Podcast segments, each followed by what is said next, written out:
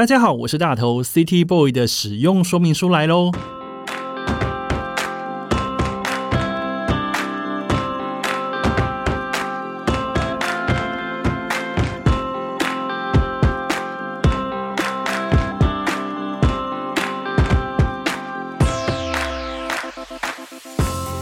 嗨，我是大头，欢迎收听 City Boy 的使用说明书。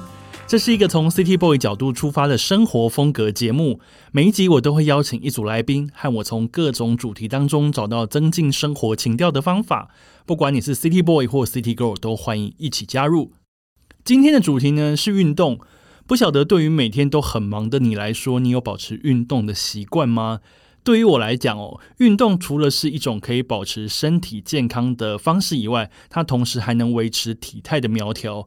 更重要的是，那种运动结束后流着汗的爽感呢，对于我来说可以说是非常的舒压。针对这样的主题呢，我想从我热爱的 Body Combat 来切入。这个运动的中文名称叫做战斗有氧，不晓得大家知不知道？今天在节目当中邀请到两位 Body Combat 老师来到现场，和大家一起分享这时下很当红的高强度有氧运动。同时呢，我们也想听听这两个老师的运动跟生活之道。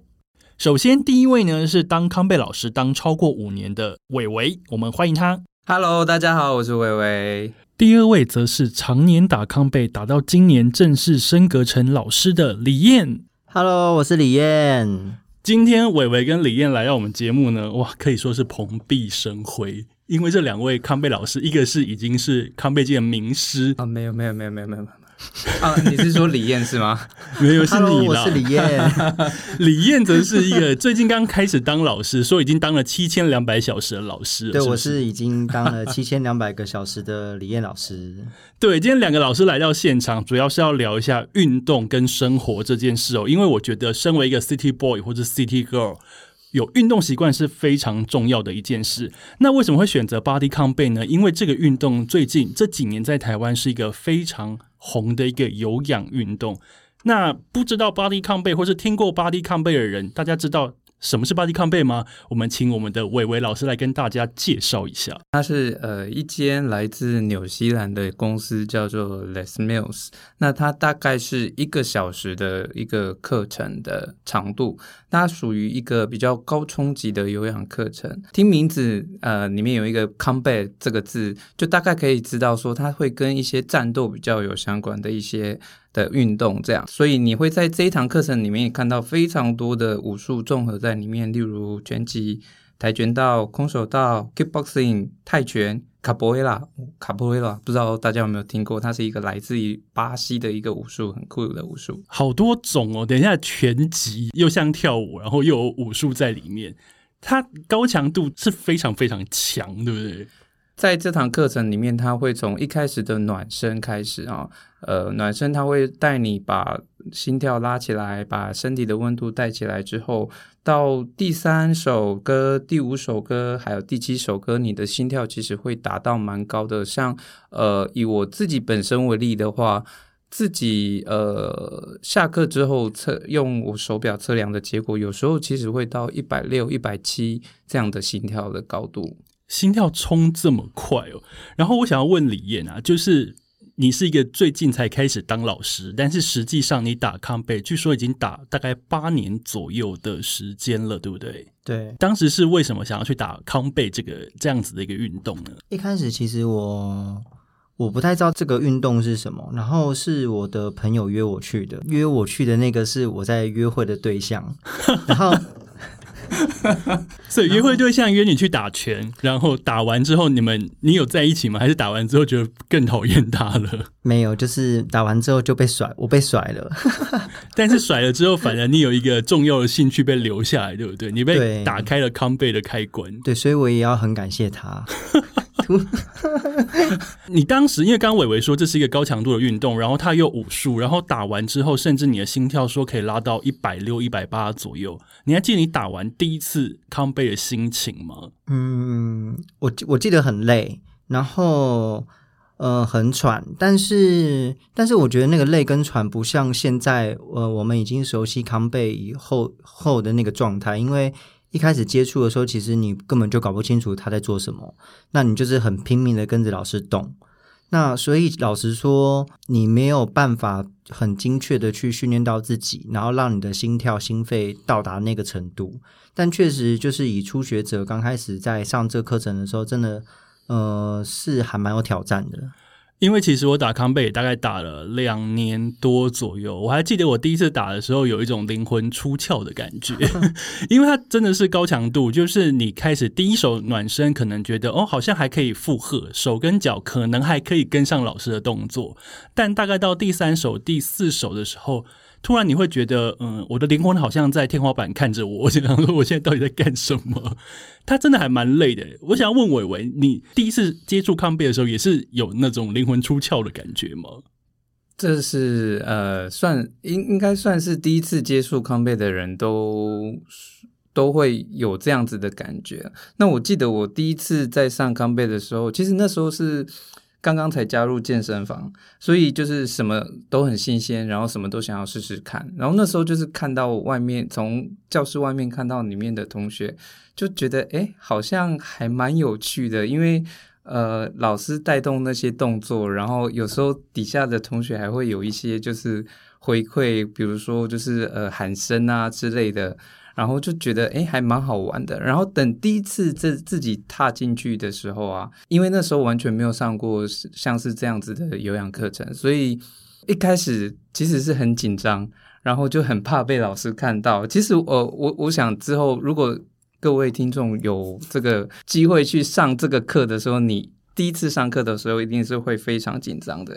但是那时候紧张会觉得说啊，怕自己没有做好，然后人家看到很不好意思。我告诉你，完全不用这样想。为什么？因为大家都在看自己，根本就没有在看你的意思。对。可是你身为老师，在台上，你有在看台下的同学打的好不好吗？这是老师该做的事情啊。因为我在台下打的时候，我也想说啊，算了啦，打不打不到我就算了。看到会员呃在底下，有时候就是会露出呃有一种我怎么说很绝望的表情。其实有时候。以老师来讲，还蛮开心的。所以你常常在台上看到我在台下露出绝望。我没有说你，我没有说你。其实有时候真的是打的还蛮绝望。那这一集的节目并不是告诉大家说康贝到底有多累多可怕，而是我觉得我实际一个运动的弱鸡打了两年之后，反而我对这件事情是充满着兴趣，甚至是会养成每个礼拜至少打一到两次康贝的这个习惯。那刚刚伟伟跟李燕都有分享到，就是他们第一次打康贝的心情其实是累。那当然，伟伟刚刚提到说，在健身房外面看到里面的人好像很开心的样子，我觉得那的确是诶。我第一次看到里面的人那边打的时候，也是鬼吼鬼叫，但是打拳的姿势看起来又非常的帅，比方说出拳啊，甚至是一些像回旋踢，甚至还会那跳来跳去的样子。我觉得到底里面的人在做些什么，怎么看起来那么开心？所以才在朋友的推荐之下去上了这一堂课。那你们实际上了多久之后才开始想说我要当老师呢？微微，我一开始接触其实跟应该是跟李燕差不多那个时间。大概也是八年前，八年前左右。那时候，呃，上这堂课的时候是觉得还蛮蛮好玩的。然后一直一一开始其实完全没有没完全没有想过说是想要去当老师这条路。过了一段时间，可能就是呃。这样说有点不好意思啊，就是可能有老师觉得动作还不错，因而有了这个种子在。台上老师说你的动作还蛮不错。OK，好，嗯，不应该不好意思。我觉得动作打得很漂亮的人实在是非常的厉害哦。那李燕呢？你是什么时候开始想当老师的？大概七年，快七年的时候吧，有有开始有这个想法，但是那个时候其实没有没有没有去做。原因是因为我我自己觉得好像还没有准备好，就不管是动作啊，还有包含体能啊，大概在去年吧，去年我才决定要去做这件事情。你下定决心的契机是什么？其实那时候我一直在想成为老师。然后，但是我一直没有做，原因就是我我觉得我还没准备好嘛。但是我这个这个想法，我我就一直在脑袋里面就一直一直转。然后有一次，我就觉得说，那如果我都一直去想，然后我不去做的话，那它永远不会变成真的。而且，什么叫做准备好这个程度？其实我自己老实说，我自己我也不知道他到底要到什么样的地步才叫做准备好。我就觉得说，那那如果是这样，与其那不如我们就直接先开始。李燕刚刚这边讲了一个非常重要的一个关键，就是 City Boy 跟 City Girl 一定要听清楚，就是当你有一个目标的时候，你一直告诉自己说准备好。但的确是什么样子才叫准备好？因为永远没有准备好的一天。所以我觉得，当你觉得好像时机成熟了，你还差临门一脚的时候，请记得朝你的目标迈进。你要先跨出第一步，才会有下一步。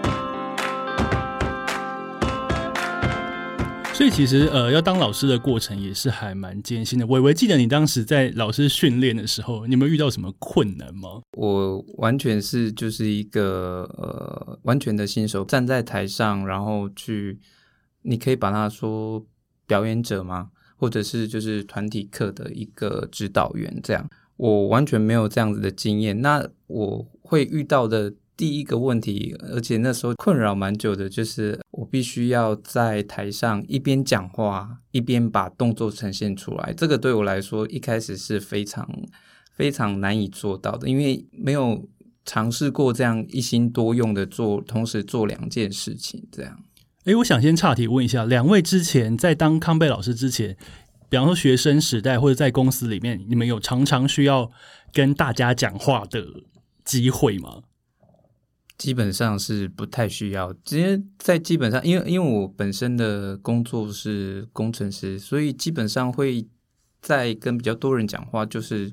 顶多就是会议上这样讨论事情这样子。那在学校时间，你是一个社团的干部，或者是说那种重要成员，所以也不是校园卡拉 OK 会上去唱歌的，就是理工宅，理工宅，然后变康贝老师。那李燕呢？你以前是一个这样子表演型的人物吗？嗯，我我其实不是，可是我也是做行销，所以我的工作上其实很常需要，比如说面对记者啊，或者是办活动当主持人啊，或甚至。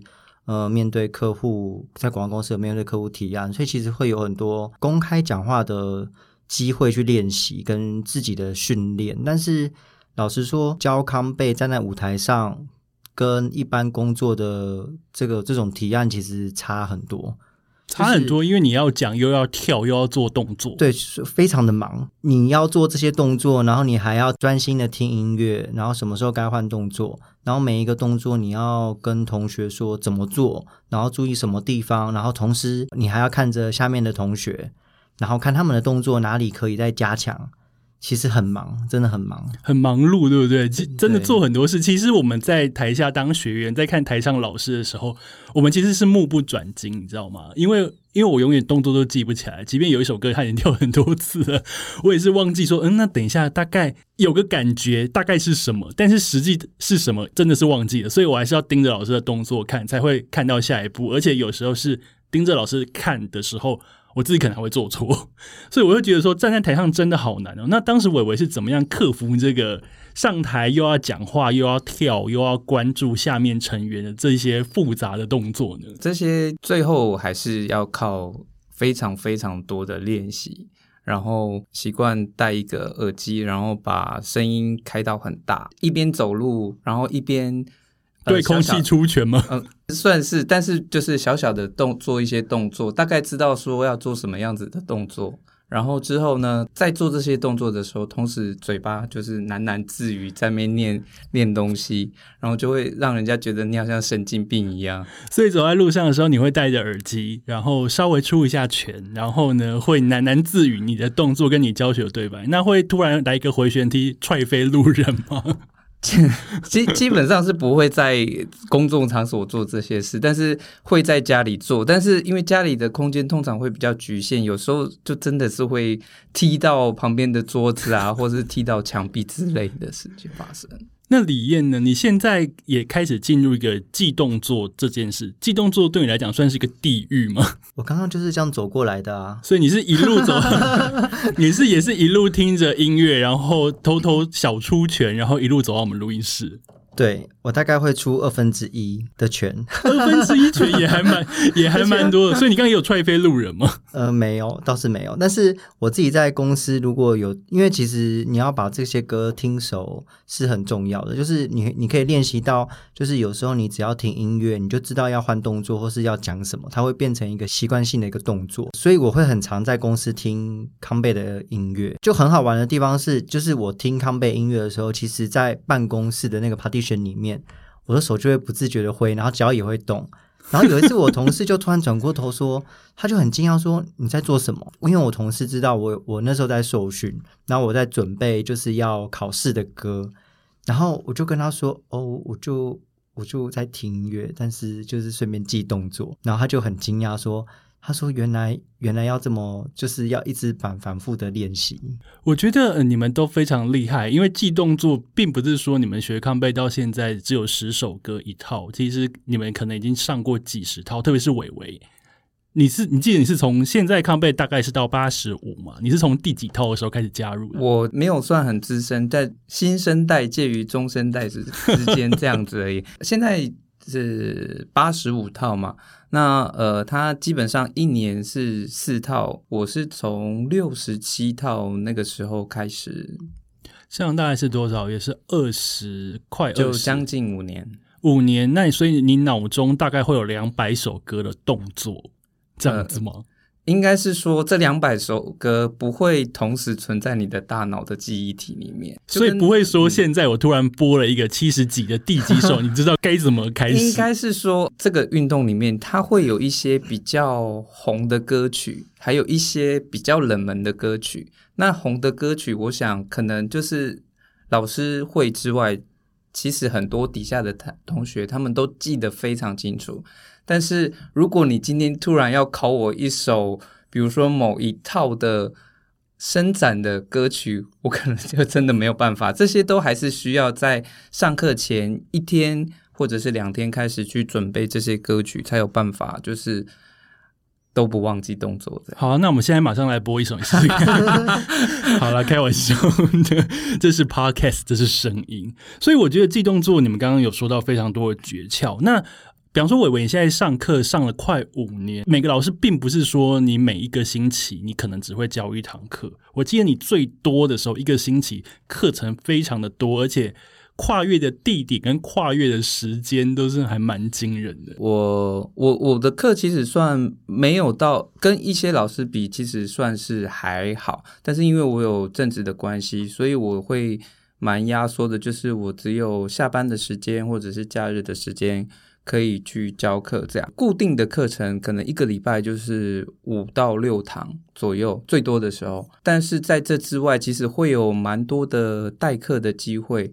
曾经有一次是一个礼拜大概是十一堂吧，然后有一天是连续的三堂。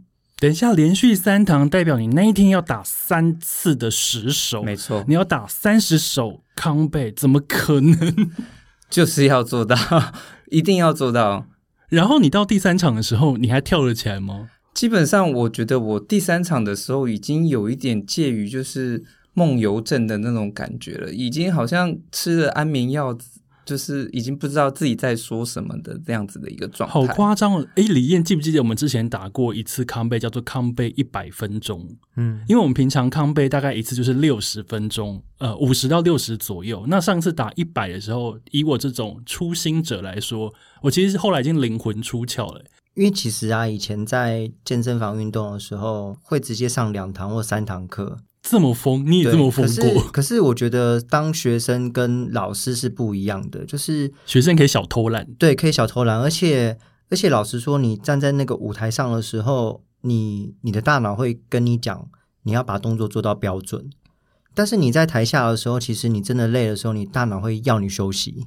在台下的时候，有时候就是我真的太累了，我的出拳就会轻轻的。对，我也不知道为什么会这样。就出拳出轻轻的时候，我都想说老师应该看不出来吧？其实看得很清楚，一转眼看过去就非常的清楚，然后马上就被点名。而且其实站在台上往下看真的很清楚。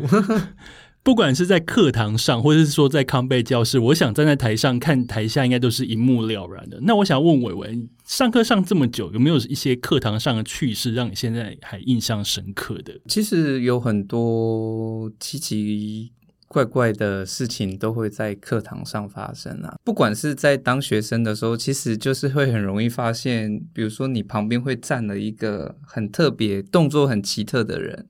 动作很奇特吗？对。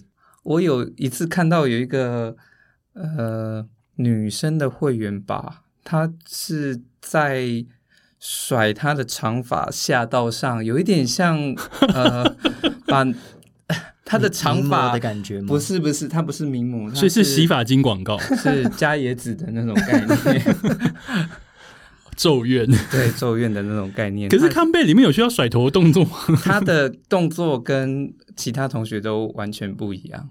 所以他是甩头的动作。所以当时他在做这动作的时候，你在他旁边还是你在外面？呃，那时候其实我是在呃教室的外面看着里面的同学在上课，然后我从后面，因为他站在最后面，我看得非常的清楚。所以有这么样的奇人异事。我记得有一次我是在康贝的时候，站在我旁边的同学，他可能因为康贝就是一个超级会流汗的一堂课，所以大家都会难免会香汗淋漓。可是站在我前面的那个男生，他的水。水量已经多到他是只要一个动作，汗是会往我脸上甩过来那种。然后他整个地上，就是他站的地方，地上全部都是湿的。然后那一堂课我整个被吓坏，因为我就觉得那个汗量已经有点像是山洪爆发那样，我印象非常非常的深刻。李燕呢，你有一些上课的一些奇特的经验吗？让我最压抑就是就是一开始我上康贝的时候，然后一起去的朋友啊，然后那时候大家其实不太会，就是。一开始接触康贝，然后也不太会做动作，就是做做 hook 的时候，他就打到他自己的脸。hook 就是用手往自己脸上这个方向勾进来，从外往内，算是左勾拳右勾拳。对对对，所以他在做勾拳的时候，他往自己脸上勾了一拳，对，勾勾勾下去。所以他有被自己的内力打出去吗？看他表情超痛的，所以他算不准那个角度，应该是。然后再就是。他的手跟手臂没有呈现九十度，九十度很重要，就是一个标准动作。对他没有做到标准，就会打到脸哦。天哪，自己挥自己好痛哦！有的时候他后半段他根本没办法上啊，他就是蹲在旁边，然后很痛，他就捂着脸。但是他又不可能对别人生气，因为是他自己打到自己。对，所以他他的表情就是很生气、很痛。然后，但是我们就很想要安慰他，但是他很痛，痛到没办法讲话。然后我们就在旁边笑。其实上课的过程当中，不管是老师或是不管是学生，有非常多有趣的事情。我还有一次记得上伟伟的课是万圣节，伟伟穿着那个，因为大家都要变装，然后我们我们就学生比较偷懒，我们就没有变。但是因为老师就不能输，我还记得伟伟穿了一套皮卡丘的那个布偶装，在台上打一百分钟的康贝。那个真的是很可怕的经验。一开始是真的觉得哇，自己还蛮可爱的哦，像一个皮卡丘一样。而且那个皮卡丘除了衣服是绒毛以外，它还有头套，对不对？对。我大概到第第四、第五首，我流汗量已经是我平常上一堂课的流汗量了。那个里面应该是湿。爆，而且又觉得好热，可是又觉得很恶，而且就是啊，我觉得很不好意思，就是我因为那套服装是租的，然后要拿去还的时候，就是那个姐姐拿出来用那个 用那个原子笔把它勾起来的那一幕，真的觉得啊，好糗，为什么要流这么多汗，好可怕。所以他拿的时候还是湿的吗？是你的原味皮卡丘衣，他要他他们不是要帮忙洗。哦，因为你付你付钱，里面他会帮你洗。我的天呐！因为我还记得那个时候，伟伟在台上穿那套皮卡丘衣打的时候，我们在台下一直想说，他真的不脱吗？因为我记得很多学员都说，好了，你脱掉，因为大家觉得你可能会昏倒。瞬间还觉得台下的会员还蛮有良心的，就是一直叫我脱掉。我想说啊，好吧，我最后我最后最后其实。还是有脱掉，但是撑了一半，就是真的可能快没有办法了，因为那个流汗的量真的是太可怕了。以后还会有这种穿布偶装打拳的机会吗？这个就之后有机会，对啊。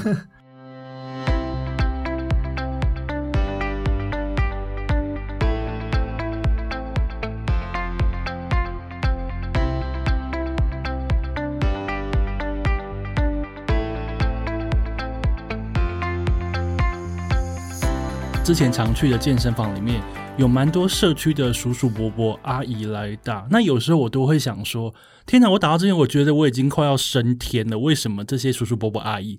可以打完，他们真的好厉害哦，不比我们这种青壮年，他们的那种打法，我觉得非常厉害。那伟伟觉得呢？从你开始学到现在，族群有没有什么改变？我觉得一方面就是呃，台湾最近的那个健身的产业其实是越来越蓬勃了，健身房也是一间一间的开，所以其实很多健身房都已经深入到社区里面，所以你可以看到。非常广的年龄层，我有看过大概七十几岁的老太太，她也来上课，而且她来上课，她并不是说都做简单的动作，她可以跟，她就尽量跟。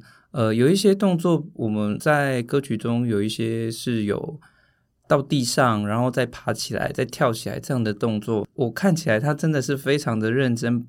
把每一个动作都执行的非常好，当下真的是觉得哇，我真的是需要再更加努力，因为年纪这么大的人都能够做得很好。这样，我觉得因为康贝真的有很多，刚刚像伟伟说那个趴在地上再跳起来，那个叫什么波比跳，对波比这种跳，有时候大概跳到第五格的时候，我就会觉得说，OK，我下一首歌就不然就放弃好了，但是我还是会把它做完啊。但是你刚刚提到就是说有七十几岁的。老人们这么有斗志的把它跳完，我觉得真的，我们像我们这样子的年轻人，应该是要更勇于接受挑战才对。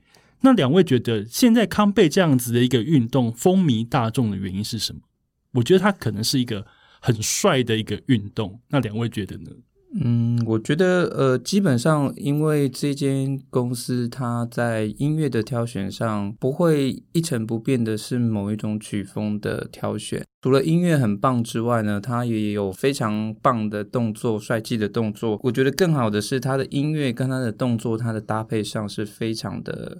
非常的好的，然后再来就是因为这堂课程真的是真的是会累的一堂课程，所以这个累它就会转换成会员看得到的效果啊，因为它流很多汗，它消耗很多热量，对你打久了，你固定打，你可能会瘦，对，会苗条，所以它就是一个大家看得到成果的一个。我觉得即便是你可能没有瘦，可是当下你流了好多汗，我自己是会觉得我自己很有成就感了，想说哇。我这个平常一个弱鸡，我今天有有办法这样打完五十分钟、六十分钟的拳，然后还流这么多汗。我每次离开康贝尔教室的时候，我都会觉得自己今天很棒。那李燕呢？你觉得风靡大众的原因是什么？我自己会是这样觉得啊，就是因为其实像伟伟老师刚刚说的，就是他这十首歌里面，其实都其实有很多都是流行音乐，就是他是用流行歌去改编的，所以对会员而言，他其实。搞不好他真的听过，甚至喜欢这个歌手。那在一个小时的这样高强度的训练里面，有时候这些歌曲反而可以让会员转移注意，然后他可以很仔细的去听音乐，慢慢的比较可以忽略他现在正在疲累的这样的感觉。OK，你要先爱音乐，然后慢慢的你就会抓到那个感觉，好好去把它打完，就会像你们一样，走在路上突然听到那个熟悉的音乐，你的手就忍不住挥起来，对，就会过去，然后是踹踹到旁边这样。因为我还记得有时候我在路上听到，因为因为都是舞曲嘛，你有时候在夜市或者什么地方卖场。听到康贝学过的歌，真的是忍不住手就会想要开始一个 hook 或什么 之类，真的会有那样的制约。那我最后这边想要问一下，我刚刚聊康贝聊了这么多，如果我们的听众朋友他终于听一听，觉得说，诶 b o d y 康贝这样子的东西，这样的运动好像有一点兴趣，我想要尝试。那你们觉得初心者要尝试这件运动之前，有没有需要什么样子的准备呢？我觉得其实不用想太多，诶，就是。就是先试试看，先尝试，然后先试着跟上。其实很多同学或者是朋友都会很担心，说我自己打不完呐，或是很累怎么办？其实真的不用太担心，因为在这堂课里面，呃，强度其实是你可以给自己去做选择的。就是当你真的觉得你很累了，你其实你就休息一下。去喝水，喝一下水，然后喘一口气都没有问题。主要就不要影响到其他的同学，那保护好自己，其实这个是最重要的。的确是保护好自己，因为我觉得不管是在做任何事，包括运动也一样，你一定要知道自己的能耐到哪边。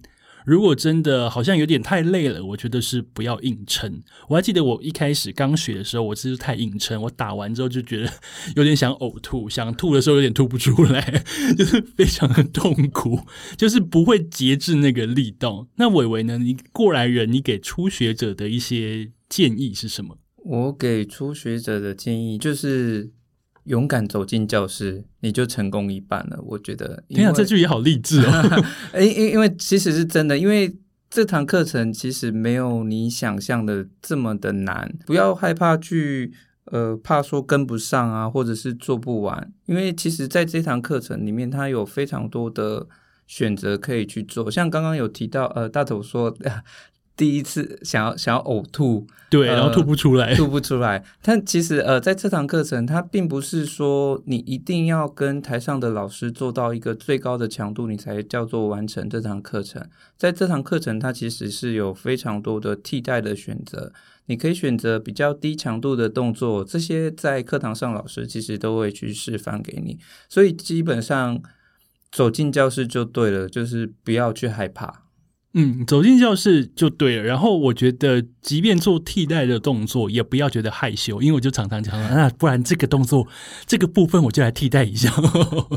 因为老师一样会告诉你说，哎，正常的动作是怎么样，但是如果你做不来，一样有另外一种替代动作你可以做。那你所需要的力气跟你所消耗的热量可能也是差不多的。那我觉得你慢慢的去增进自己的信心，然后。把一手接到一手，其实到现在啊，有时候我在跳打抗背的时候，我都会想说啊，现在已经第五手了，我只要再撑三手，我就会进入到地板动作，然后再来就会做伸展。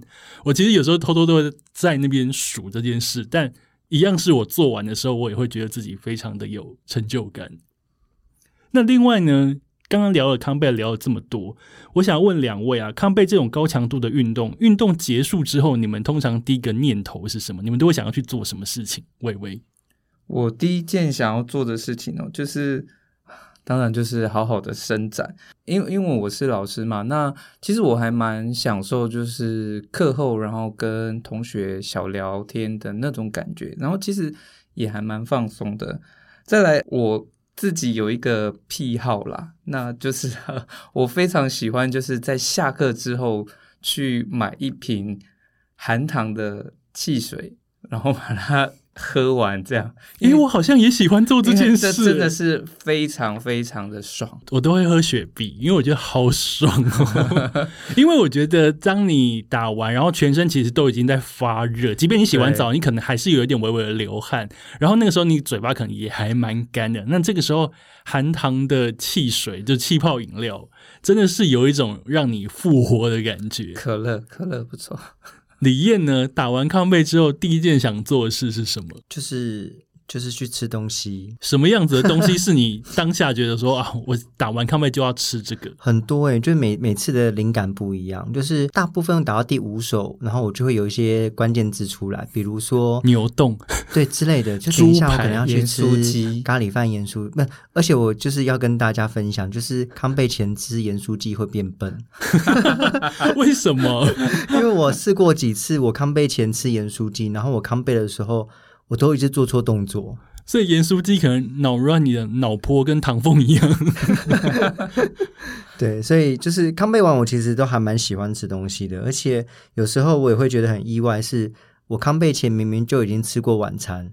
但是我康贝后，我还会再吃一个跟晚餐一样分量的东西。那等一下，那这样子你康贝消耗的热量不就是又加倍的，就是回归到你身上吗？我没有带那个手表去量测，所以我也不知道。没关系，就算了，就算了。所以康贝前吃一点东西垫胃，但是康贝完之后再吃一份差不多分量的东西，去消解你的饥饿。对，很开心。你这样就是负负负得正。那有想要问两位，除了康贝以外，你们还有其他喜欢的运动类型吗？伟伟还有其他喜欢什么样子的运动？我基本上除了康贝之外，最喜欢做的做的运动应该就是重训了。因为呃，蛮多在上康贝的同学，他们呃在做康贝的时候，他们几乎就是一周。所做的动作几乎就只有康贝，那其实我觉得这个是蛮不够的，因为除了消耗热量之外呢，我们还需要去做一些肌耐力的训练，还有爆发力的训练。所以我基本上会把这两个动这两个运动搭配在一起做，这样。康贝加重训，李燕呢？李燕除了康贝以外，还有没有喜欢的运动？嗯，我有喜欢一个运动，但是我我前阵子很常做，但是我这阵子比较少，就是飞轮。哦，对，就是因为飞轮其实可以训练大腿。那呃，老实说，大腿肌是人第就是第二个心脏嘛，所以你把这个地方练好，你不管做康贝的动作，或甚至对你平常的心肺都有帮助。而且是很有很明显的感受，就是像你在抬膝啊做马力跳，其实你会比较轻松的跳起来。嗯，刚刚李燕讲到这个马力跳，也是在康贝里面呢，蛮恼人的一个动作，因为你必须要跳非常高，然后你的脚可能在空中又换一下方向之类，然后当然你不会只跳一下，你可能会跳非常多下，有时候大概也是差不多跳到第三首，我也会兴起一种说啊，不然现在就回家好了。那种感觉。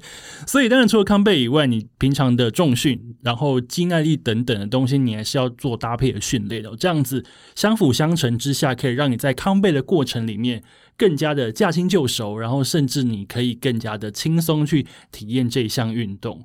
最后一个问题啊，就是没有康贝的假日，没有康贝的下班后，通常你们都会做些什么？人生应该不是只有康贝这件事情吧？我有我我真的会去拉筋呢，就是或者是我会如果有机会有瑜伽课的话，就会去上瑜伽。因为其实像我们平常上康背或是重训的话。嗯，像我自己啦，我自己其实会没有没有这么多耐心去好好的伸展，嗯，所以我自己在家，我在家就会有按摩球啊，也会有瑜伽垫，然后呃，我自己在家也会放康贝第十首歌来打，就是伸展那一首歌，然后就重复做，因为歌也很好听嘛。那他老实说，一首歌也很短，你做个两次三次，其实还蛮舒服的。结果就是康贝没有康贝的时候，还是离不开康贝。那伟伟呢？我基本上呃放松的部分，我会我我可能比李燕更懒一点，我会喜欢去外面的按摩店去给人家按摩全身的指压，把它放松一下。那除了这个之外，呃，主要的兴趣应该就算是旅游了吧。旅游对，伟伟也常常在跟我交换一些，比方说里程数之类的那种 旅游小撇步。所以其实，在康贝以外，你们人生都还是蛮多彩多姿的，还是有更更多选项。今天非常谢谢伟伟跟李燕来到 City Boy 的使用说明书。我们今天大聊了我们都非常喜欢的运动 Body Combat 这样一个高强度有氧运动。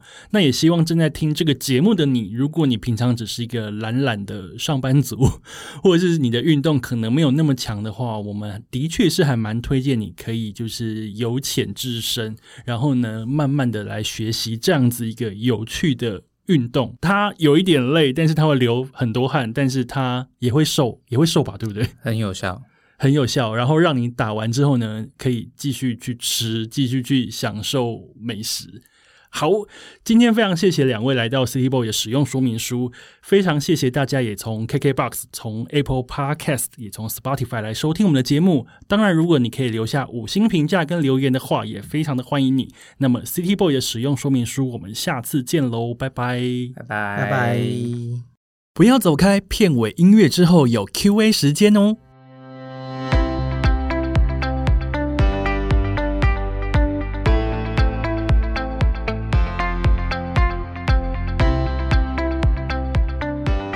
我是大头，今天来到了我们节目的彩蛋，就是其实，在我们第零集的时候有说过，就是说在节目当中，我有机会呢，也会透过这个节目来回答网友的一些问题。那最近我募集到一些题目，今天就在这里呢，好好的来跟大家分享一下我的解答，因为今天这些问题我觉得都还蛮有趣的。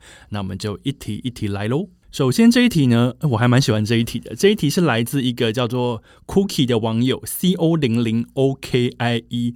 这个网友问说，想知道大头平常上班前会提早起来慢慢享受早餐做准备，还是睡到最后一刻呢？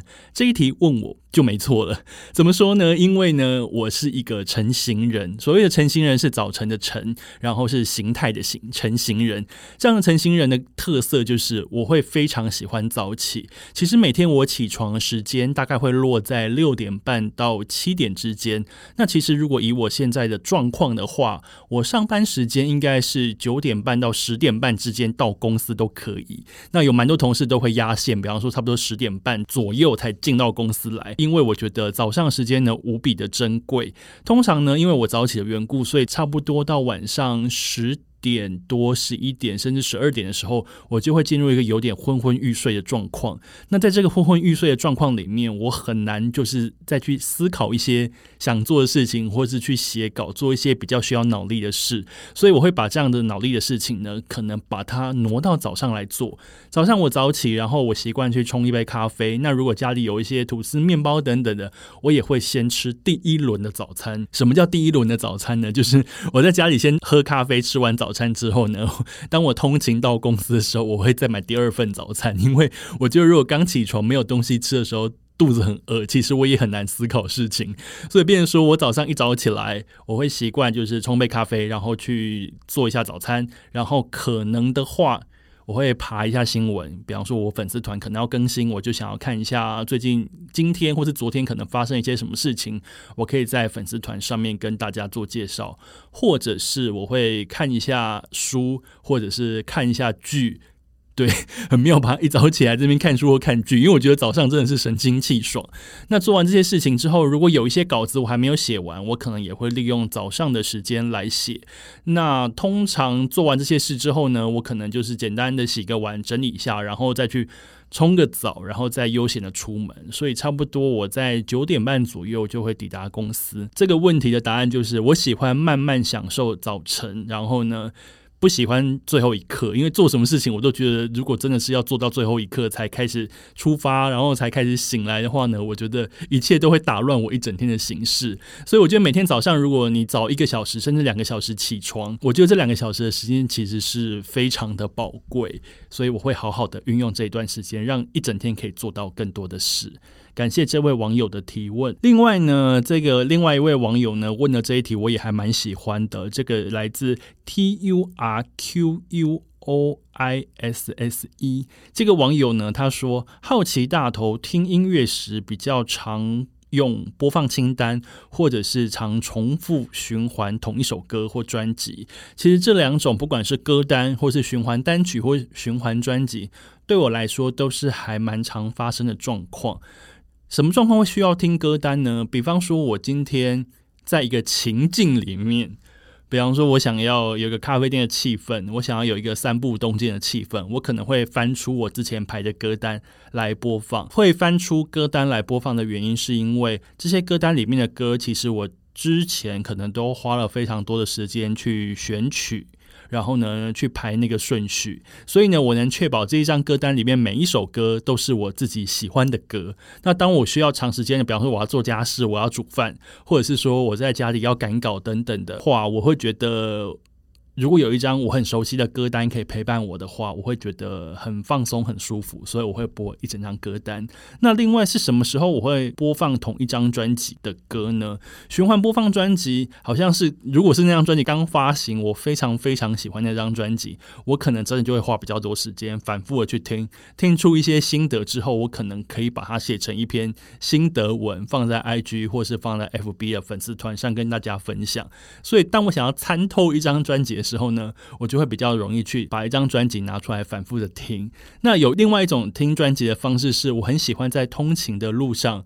选一张专辑，然后从第一首开始听。那因为我通勤时间大概会落在四十分到五十分之间，这一张专辑的时间也差不多是这样，所以有可能我从我家里一出门走到公司附近的时候，刚好一张专辑起承转合的播完，那这样子我就会还蛮开心的，想说哦，我今天用一张专辑的时间来陪伴我的通勤，我很喜欢。那另外一种就是刚刚这边有提到，就是说重复循环同一首歌，那当然就是我特别喜欢那首歌的时候。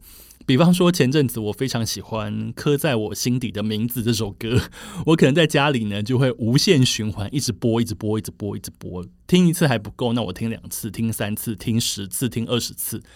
因为很喜欢就会一直听，有的时候是为了想说哦，好想要听懂歌词哦，或者是说我想要把歌词把它是不是把它背起来之类，就会去反复循环的听。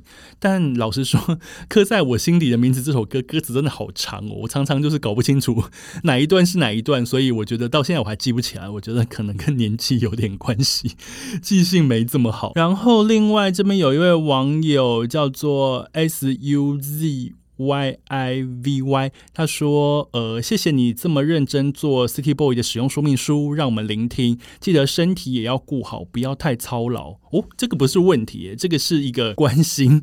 非常谢谢你温暖的关心。老实说，开始做 City Boy 的使用说明书这件事情之后。”我会发现它比我想象中还要再费一点功夫，但我指的多费一点功夫这件事情，并不是说哦，好像好难哦，好讨厌，不是，我是觉得说，如果我要把它做到好，做到我想象中的标准，会发现其实我应该要再多花一点力气。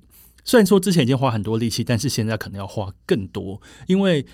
呃，不管是找来宾，然后找完来宾之后列访纲，列完访纲，实际进到录音室录音，然后以及事后的剪辑等等，每一个流程我都会再三的 check，然后再三的去思考到底该怎么做会比较好。即便是录好的音档、剪好的音档，我可能自己也得反复听过非常多次，然后才下去剪，因为剪接也是我自己，所以我觉得有一点辛苦啦，但也有点操劳，但是因为。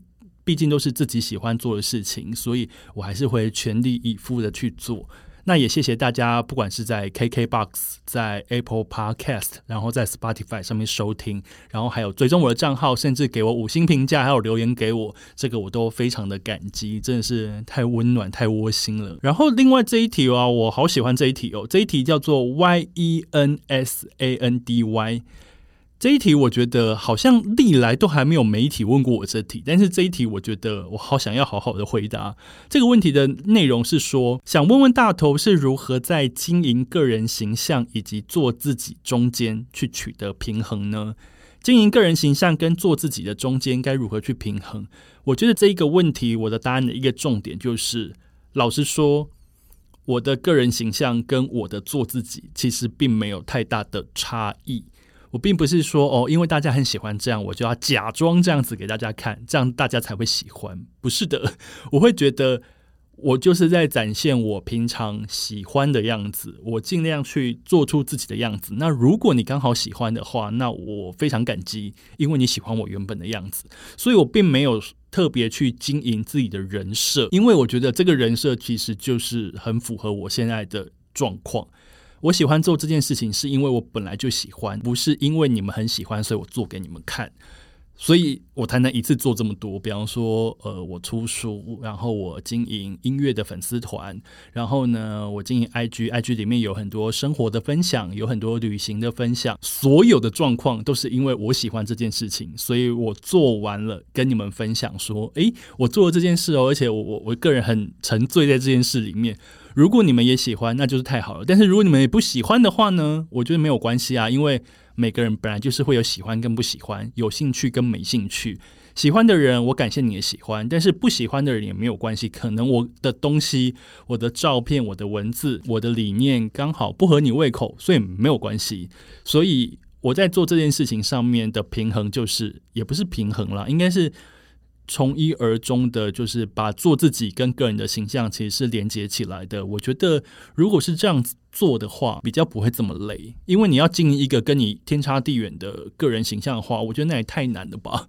三不五时，你可能就会真的会出现破绽。然后出现破绽，如果做这件事情不如喜欢你的人的想象的时候，是不是就会造成更大的，比方说公关危机之类的？所以我觉得这样子不太好。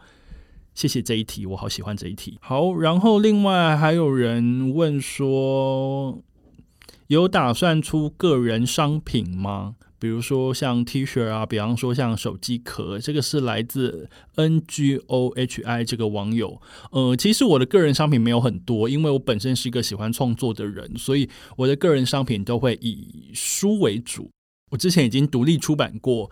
呃，把清迈放口袋，然后开动了男子便当委员会。那接下来呢，还会有一本新书，叫做《把里斯本放口袋》。我觉得这个是跟我自己连接最多的商品，因为它会有我拍的照片，有我的文字，有我旅行的心得，有我生活的感想等等。我觉得这个比较符合我个人的。感觉，我如果今天硬是去出一个跟我毫不相关的东西的话，我也不晓得你们到底为什么要花钱买这个东西。我觉得还是要跟个人形象符合一点的东西，才是会让我喜欢、让我想推出的。然后。讲到 T 恤，其实呃，我在第一集的节目里面有跟大家说过，就是说我跟 Who's Min，Who's Min 呢，就是一个图文创作者，然后我们有一起合作了一件跟里斯本有关的一个 T 恤，到时候呢会跟我的新书把里斯本放口袋一起，会有一个特殊的限定的案型，大家到时候再敬请关照看看。然后还发现这边有一个最后一题，这一题我也来回答一下，因为我觉得这一题也非常有意思，来自 Now。包旺 N A O B A O W A N G 这个网友他问我说：“想知道大头对于保守或冒险两种生活态度怎么拿捏，如何找到之间的平衡？”其实，呃，保守跟冒险对于我来说，我可能刚好真的都在中间吧，因为，嗯。我我觉得我个性可能是稍保守，但是呢，遇到想要冒险的时候呢，偶尔会把自己的脚伸出去，或者是把自己的手伸出去，想说去试试看。所以我会觉得，在尽可能的状况下是符合你自己内心的想象，然后呢，做你敢做的事。那如果你真的有一些小小的梦想想要去实现，但是会有点怕怕的话。我觉得不妨大胆的一试哦，因为呢，有些事情是你一直用想的，可能它是不会实现的。那如果你想要用冒险的心情说，诶，那我来试试看，我来尝试一下，是不是有机会可以变成什么我想象不到的样子？我觉得这个时候呢，我的那个冒险的心情就会出来。所以我觉得，嗯。也不是说我是一个爱冒险的人，但是如果是为了自己喜欢的事情跟为了自己的目标的话，我都愿意去试试看。比方说，像做这一次的 podcast 节目就是这样，因为我喜欢那。知道他可能有一点难，心里也有一个很高的标准，但是我会觉得说，那我来试试看好了。如果真的试了之后大家喜欢的话，那我会非常的开心，我就有机会可以继续做下去。那如果试了之后大家不喜欢，我可能会想说，哦，那是不是我角度需要调整，或者是说，其实我来做这件事情好像没有什么太大的意义？那我就会去评估说，为了自己喜欢继续做，还是想说，因为大家其实都还好，那我们就换。别种方式做别的事也有可能，所以我觉得保守跟冒险的拿捏，取决于你到底有没有勇气去跨出那一步吧。好的，谢谢各位网友的提问，也非常谢谢大家对我 Podcast 的喜欢。今天的 Q&A 时间就到这边告一段落，希望有机会下次呢在节目当中再回答大家的问题喽，拜拜。